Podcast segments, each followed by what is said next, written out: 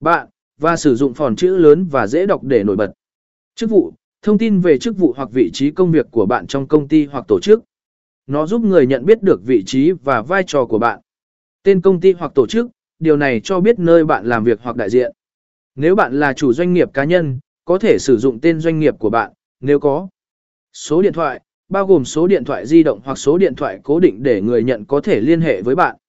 Địa chỉ email, đây là thông tin liên hệ điện tử quan trọng. Đảm bảo rằng địa chỉ email của bạn là chính xác và được sử dụng thường xuyên. Địa chỉ trang web, nếu